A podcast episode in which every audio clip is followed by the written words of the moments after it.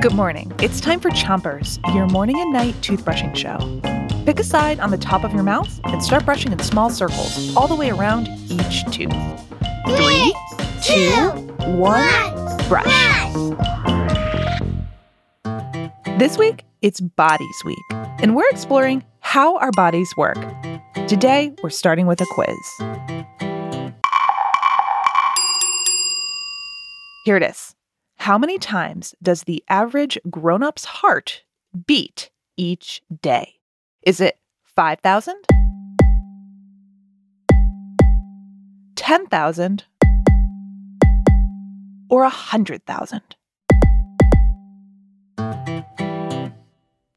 To find out, let's learn to love the heart. But first, switch your brushing to the other side of the top of your mouth. And make sure to reach the molars all the way in the back of your mouth. Your heart is one of the hardest working organs in your whole body, keeping blood pumping to your fingers and your toes. Hold out your hand and make a fist. For kids, that's about the size of your heart right now.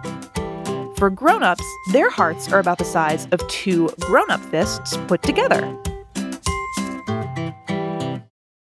Switch your brushing to the bottom of your mouth. Pick a side, but also make sure to brush your front teeth too. Your heart's job is to keep blood pumping through all the arteries, veins, and capillaries in your body. Think of your body like a giant city. Your arteries are like big highways. Your blood flows out of your heart and through the rest of your body on these highways. Another type of highway in your body is your veins. The blood in your body returns to your heart through veins. So it goes out of your heart through arteries and comes back through veins. Switch your brushing to the other side of the bottom of your mouth, but don't brush too hard. Now that we know a little bit more about your mighty heart, it is time to decide. How many times does the average grown up's heart beat each day? Is it 5,000 times a day? 10,000 times a day? Or 100,000 times a day?